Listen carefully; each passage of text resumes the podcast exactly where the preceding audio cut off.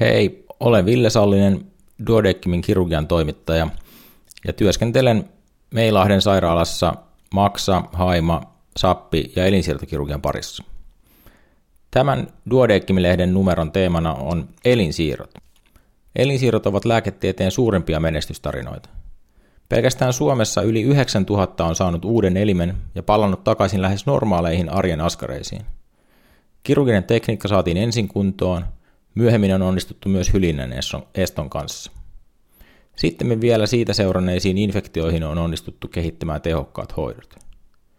Elinsiirrot ovatkin vakiinnuttaneet asemansa yhtenä lääketieteellisenä hoitona. Elinsiirtoalana on yksi moniammatillisimmista, kuten tämän teemanumeron kirjoittaja Kaartikin osoittaa. Se on liittymäkohta hepatologiaa, keuhkosairauksia, nefrologiaa, kardiologiaa ja diabetologiaa, kuin myös patologiaa, infektiosairauksia, anestesiologiaa, itse kirurgiaa unohtamatta. Moniammatillisuus ei lopu lääkärikuntaan, vaan sosiaalityöntekijät, sairaanhoitajat ja eetikot ovat yhtä lailla tarpeen. Tästä moniammatillisuudesta puhutaankin tässä numerossa. Pitkä matka on kuitenkin taivallettu. Munuaisen siirtoon tulevien potilaiden elinikä on noussut, ja kun ennen 50-60 vuotiaan ikäistä pidettiin iäkkäänä, nykyään 75-vuotiaita on rutiinisti siirtojonossa. Nefrologikollegat Aamos Pasternak ja Heikki Saha, mestari ja kisälli kuten he itseään kuvaavat, keskustelevat tästä kehityksestä tämän numeron pääkirjoituksessaan. Nuorempi kertoi saaneensa kirurgikaimaltaan professori Mäkisalolta 45 vuoden takaa Duodeckimin pääkirjoituksen, jossa nefrologista vanhempi oli pohtanut dialysihoidon ja munuaisen siirron järjestämistä Suomessa. Vielä 45 vuotta myöhemminkin ollaan aika kaukana tavoitteesta, vaikka viime vuosina toiminta on vilkastunut. Entäpä sitten tulevaisuus? Tehdäänkö vielä 25 vuoden päästä elinsiirtoja edelleen? Eikö hän? Professori Hannu Jalanko. Et nythän siis tämä elinsiirtotoiminta on, on varsin tuloksekasta. Nämä elinsiir- elinsiirteet toimii lyhyellä tähtäimellä varsin hyvin nykyisin ja, ja komplikaatioita näihin leikkauksiin liittyen on, on vähän. Se ongelma näiden elinsiirteiden kohdalla on se, että ne voi sitten pitkällä aikavälillä, niihin voi tulla tämmöistä immunologista vauriota ja, ja niiden toiminta voi sitten heikentyä. Ja samoin näille potilaille tulee näistä jatkuvista lääkityksistä tulee tämmöisiä sivuvaikutuksia.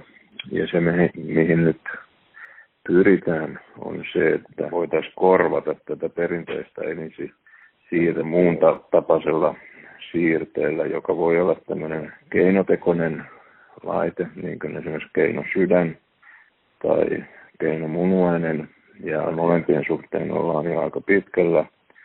Mutta sitten se toinen mahdollisuus on, että siirretäänkin pelkästään soluja eikä niitä elimiä. Tai sitten monistamisen avulla pystytään rakentamaan näitä elimiä.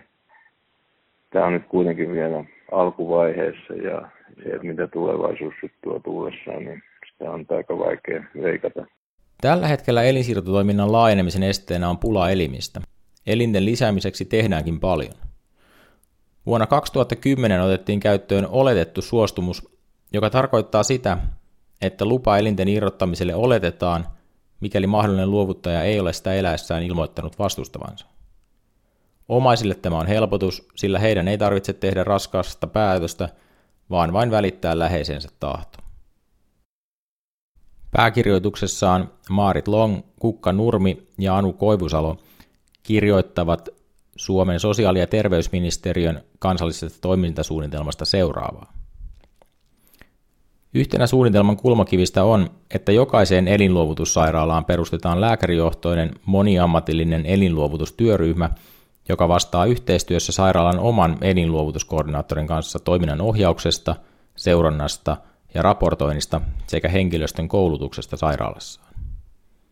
Jotta elinluovutustoiminnan jatkuvuus ja yhtenäiset toimintamallit turvattaisiin maassamme, on perustettu kansallinen elinluovutuskoordinaattorin lääkärin virka tekemään aktiivista käytännön työtä elinluovutustoiminnan edistämiseksi. Tässä numerossa pohditaan myös siirtoindikaatioiden asettelua. Jos luovuttajista ei olisi pulaa, voitaisiin siirtoaiheitakin muuttaa. Tällä hetkellä maksansiirron indikaatiot ovat tiukkoja. Minkä ikäiselle maksansiirto voidaan tehdä?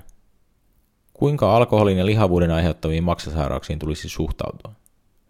Entäpä maksansiirto onkologisena hoitona, esimerkiksi vain maksaan rajoittuneen paksusuolisyövän hoitona? Arno Nordin. Maksansiirto lienee selkeän esimerkki elinsiirrosta, joka voisi hyödyttää nykyistä huomattavasti suurempaa joukkoa ihmisiä, mikäli siirteitä vain olisi enemmän tarjolla. Maksansiirtoja voitaisiin tehdä kirroisipotilaalle parantamaan pelkästään elämänlaatua tai syöpäpotilaalle nykyistä väljemmin kriteerein. Alkoholikirroosi on hyvä maksansiirron aihe, mutta edellytyksenä on alkoholin käytön lopettaminen pysyvästi. Metabolista oireyhtymää sairastavien osuus siirtopotilaista lisääntyy nopeasti. Rasvamaksa uusii kuitenkin herkästi siirteeseen, joten elämäntapamuutoksia vaaditaan myös tältä potilasryhmältä. Munuais- ja haimansiirtojen indikaatiot ovat asettuneet, mutta siirtojonot ovat vielä pitkiä. Haimansiirtoja munuaisen siirron yhteydessä on tehty tällä hetkellä yli 90, ja se on osoittautunut hyväksi hoidoksi tyypin 1 diabetikoille, joilla on loppuvaiheen munuaistauti. Haimansiirto onkin tällä hetkellä ainoa diabeteksen parantava hoito. Munuaisen siirtojen lisäämiseksi työskennellään kuitenkin myös jatkuvasti. Dosentti Ilkka Helanterä Munuaissiirtojen määrä on viime vuosina lisääntynyt. Suurimpana syynä tähän on varmasti yhä iäkkäämpien aivokuolleiden henkilöiden hyväksyminen elinluovuttajaksi. Toisaalta munuaissiirtoon myös tulee yhä enemmän iäkkäitä potilaita. Myös elävillä, eläviltä luovuttajille tehtävien siirtojen määrä on lisääntynyt ja niiden määrää pyritään edelleen lisäämään. Uusia keinoja tähän ovat muun muassa veriryhmältään sopimattomat siirrot, ja kudoslakia pyritään myös muuttamaan niin, että yhä useampia läheisiä voitaisiin jatkossa hyväksyä munuaisen luovuttajaksi ja että Suomi voisi osallistua myös pohjoismaiseen yhteistyöhön elävien luovuttajien osalta. Munuaisen siirto elävältä luovuttajalta on useimmiten vanhemmalta lapselle. Puolet lasten munuaisten siirroista tehdäänkin elävältä luovuttajalta ja toinen puoli aivokuolelta luovuttajalta. Yli 550 siirtoa lapsille on tehty – ja tulokset ovat erinomaisia. Valtaosa elää normaalia elämää, mutta jatkuva lääkitys tietty tarvitaan. Professori Hannu Jalanko. Lapsillehan tehdään noin 20 elinsiirtoa vuodessa. Nyt nämä lasten sairaudet ovat yleensä perinnöllisiä geneettisiä sairauksia. Iso asia tässä on se, että nämä lapset, tämmöinen muutama vuoden ikäinen lapsi, kun saa elinsiirron, niin pitäisi sitten pystyä elämään sen siirteen kanssa kymmeniä vuosia. Ja, ja se on sitten sellainen ongelma näihin lääkkeisiin. Nämä lapset tarvitsevat jatkuvan lääkityksen, kortisonia ja sitten on tämmöinen niin sanottu kalsineurin inhibiittori ja vielä sitten tämmöinen DNA-synteesin estäjä, tämmöinen niin sanottu kolmoislääkitys. Ja tähän lääkitykseen liittyy sitten sivuvaikutuksensa ja sen takia näitä elinsiirtolapsia sen siirron jälkeen ja pitkäaikaisesti sitten seurataan. Voi olla ongelmia kasvun kanssa, voi olla ongelmia mm, tämmöisissä aineenvaihdunta-asioissa, kohonneita rasva-arvoja ja sokeriarvoja. Ja sillä kaikilla pyritään siihen, että nämä lapset ja nuoret ja sitten myöhemmin aikuiset eläisivät mahdollisimman normaalia elämää. Me tiedetään se, että kun pienenä lapsena saa siirron, niin sitten tarvitaan tämmöinen uusinta siirto nimenomaan munuaisten osalta. Maksan siirroissa ja sydämen siirroissa tilanne ei ole ihan sama, että siellä tämä siirteen toiminta voi jatkuu varsin hyvänä vuosikymmeniä. Sydänsiirteistä on myös pulaa, ja erilaiset tekopumput tekevätkin tuloaan vauhdilla. Apupumppuja asennettiin vuonna 2016 jo 20 kappaletta, ja ensimmäinen tekosydän asennettiin vuonna 2014. Suomessa kuolleet luovuttajat ovat aivokuolleita. Sydänkirurgi Jan Kis kertoo elinluovutuksesta sydänpysähdyksen aiheuttaman kuoleman jälkeen. Valtaosa elinsiirteistä saadaan aivokuolleita elinluovuttajia. Elinluovuttajana voi toimia myös potilas, jolla on vaikea palautumaton aivovaurio ja jonka aivokuoleman kriteerit eivät täytty. Tehohoidosta luopumisen jälkeen potilasta seurataan vähintään viisi minuuttia Kuolin hetkestä eli sydämen pysähtymisestä eteenpäin, jota voidaan varmistua, että merkkejä spontaanista verenkirjasta ja hengityksestä ei ole havaittavissa. Kun elinluovutus tapahtuu, sydämen toimia jo lakattua, puhutaan DCD-luotaista, Donation After Cardiac Death. Yhdysvalloissa, Australiassa ja Britanniassa on viimeisten vuosien aikana tehty yhteensä noin 50 potilaalle menestyksellinen sydämensiirto DCD-luotajilta. Suomen laki sallii DCD-luotajien käytön, mutta toistaiseksi DCD-luotajia ei ole käytetty. Ostavien selvitysten mukaan DCD-luotajien käytössä saataisi lisätä sydänsiirtojen määrä myös Suomessa jopa 30 prosenttia. Kehonosasiirrot ovat uusin siirtokohde. Sillä tarkoitetaan siirrettävää anatomista kokonaisuutta, johon kuuluu useita eri kudoksia. Tällaisia ovat esimerkiksi kasvot, raajat, kohtu tai vatsanpeitteet. Suomessa tehtiin Pohjoismaiden ensimmäinen kasvojen siirto vuonna 2016. Patrik Lassus kirjoittaa katsauksessa seuraavaa. Maailmassa on raportoitu tähän mennessä 38 kasvonsiirtoa, joista ensimmäinen vuonna 2005 Ranskassa. Kasvonsiirtopotilailla siirron syynä on ollut ampuma, raatelu ja palovammoja sekä neurofibromatosi, vaskulaarimalformaatio ja suusyövän jälkitila. Potilasmäärä on vielä pieni ja seurantajat lyhyitä. Kasvonsiirron tarkoituksena on ensisijaisesti palauttaa kasvojen toimintaa. Bostonin ja Pariisin ryhmät ovat julkaisseet alustavia hyviä tuloksia kasvojen lihastoiminnan ja tunnon palautumisesta sekä puheen ja nielemisen korjautumisesta sekä psyykkisestä sopeutumisesta. Kasvonsiirtopotilaista viisi on kuollut tähän mennessä. Syinä ovat olleet hoitoon sitoutumattomuus, syöpä, sepsis, monielinvaurio ja itsemurha. Seuraavaa kehonosasiirtoa, kättä, suunnitellaan.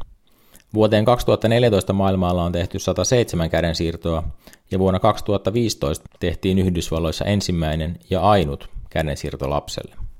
Antti Sommarhem kirjoittaa, Kädensiirron mahdollisuutta pohdittaessa on arvioitava, saadaanko kädensiirrolla merkittävää etua ylärajaproteeseihin verrattuna ja suhteutettava edut elinikäisen hylinänestolääkityksen aiheuttamiin haittoihin. Merkittävänä etuna proteeseihin nähden kädensiirto antaa potilaalle raajan kokonaisuudessaan, ei ainoastaan sen motorista toimintaa. Länsimaissa on tehty 80 kädensiirtoa 52 potilaalle – Näistä potilaista kaikki ovat elossa ja siirretyistä raajoistakin 91 prosenttia. Tässä numerossa käsitellään myös elinsiirtojen pimeää puolta. Elinsiirtotoiminta on muusta lääketieteestä poiketen lailla tiukasti säänneltyä siten, ettei siitä ole sallittua taloudellisesti hyötyä. Valitettavasti rikollisuutta myös ilmenee. Heikki Mäkisalo. Elinsiirtotoiminta ei ole valitettavasti pelkkää menestystarinaa. Kun kysyntä, kysyntä ylittää tarjonnan, rikolliset toimijat näkevät tilaisuutensa tulleen, niin myös elinsiirtojen tapauksessa.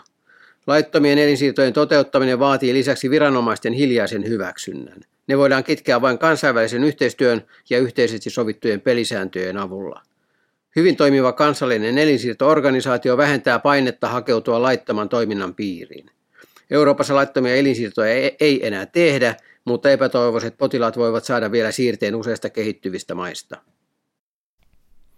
Mitä tulevaisuus sitten tuo tullessaan? Voiko elimiä tuottaa ilman luovuttajia? Useita menetelmiä tutkitaan, joilla ihmiselle sopivia elimiä voitaisiin tuottaa.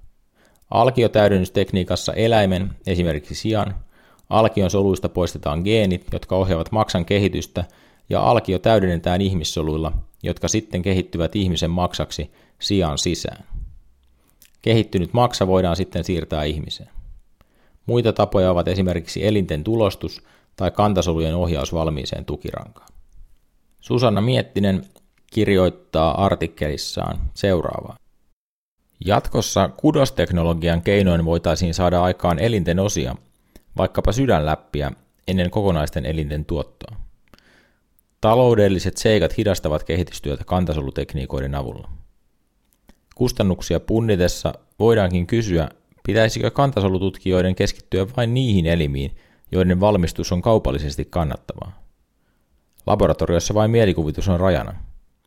Huimimmissa visioissa kantasolutekniikoilla pystyttäisiin tuottamaan kokonaan uusia elimiä nykyisten rinnalle, kuten esimerkiksi ankerialta tuttu sähköelin piensähkölaitteiden lataamiseksi.